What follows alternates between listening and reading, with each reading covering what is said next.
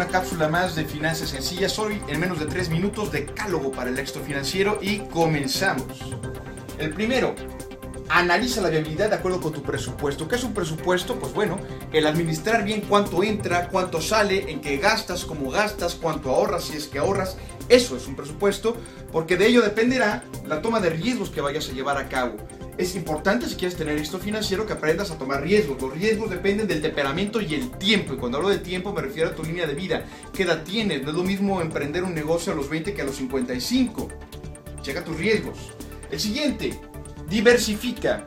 Dicen que todos los huevos no deben de ponerse en la misma canasta, sin embargo uno de los hombres más del mundo, Warren Buffett, dice ponga todos los huevos en la misma canasta y cuide la canasta. Entonces resulta que el concepto de diversificación probablemente no es el que tú crees. Te invito a que investigues más al respecto para que comprendas qué es la diversificación. Cuantificar la capacidad de ahorro. ¿Cuánto ganas? ¿Cuánto ahorras? Mi recomendación personal, ahora cuando menos el 10% de tus ingresos netos. Cuando menos el 10%. ¿Por qué? porque también vas a tener oportunidades de seleccionar los créditos. Debes de buscar el mejor crédito, el que se adecue más a tus necesidades. Y para esto te recomiendo que tomes en cuenta, evalúes a cinco empresas, que busques las cinco empresas financieras que te estén ofreciendo un crédito similar al que tú necesitas y de ellas escojas el mejor, el que más se adecue a tus necesidades, a tus objetivos. Construye un fondo de ahorro. Cuando hablo de un fondo de ahorro me refiero a que busques tu estabilidad. Un fondo de ahorro, fondo de contingencia es aquel que tiene en sí de 3 a 6 meses de tu propio ingreso. Si ganas 10 mil pesos, deberías de buscar tener un ahorro de 60 mil pesos que garantice tu estabilidad cuando en algún momento te quedes sin trabajo o tu negocio colapse. Suele pasar, puede pasar.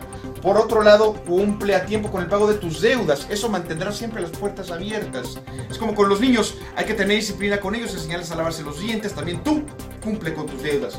Y por otro lado, empieza temprano a ahorrar para que puedas lograr tu objetivo a largo plazo. Nunca es demasiado tarde para empezar a ahorrar, pero tampoco demasiado temprano, así es que planifica muy bien tu presupuesto, enfócate el ahorro y ponte objetivos de largo plazo. Esto nos lleva a los dos últimos tips que van seguidos, asegurar tu patrimonio y por supuesto, más vale prevenir para cubrir las contingencias. Cuando aseguramos el patrimonio, estamos hablando de nuestros bienes materiales, la casa, los autos, los negocios.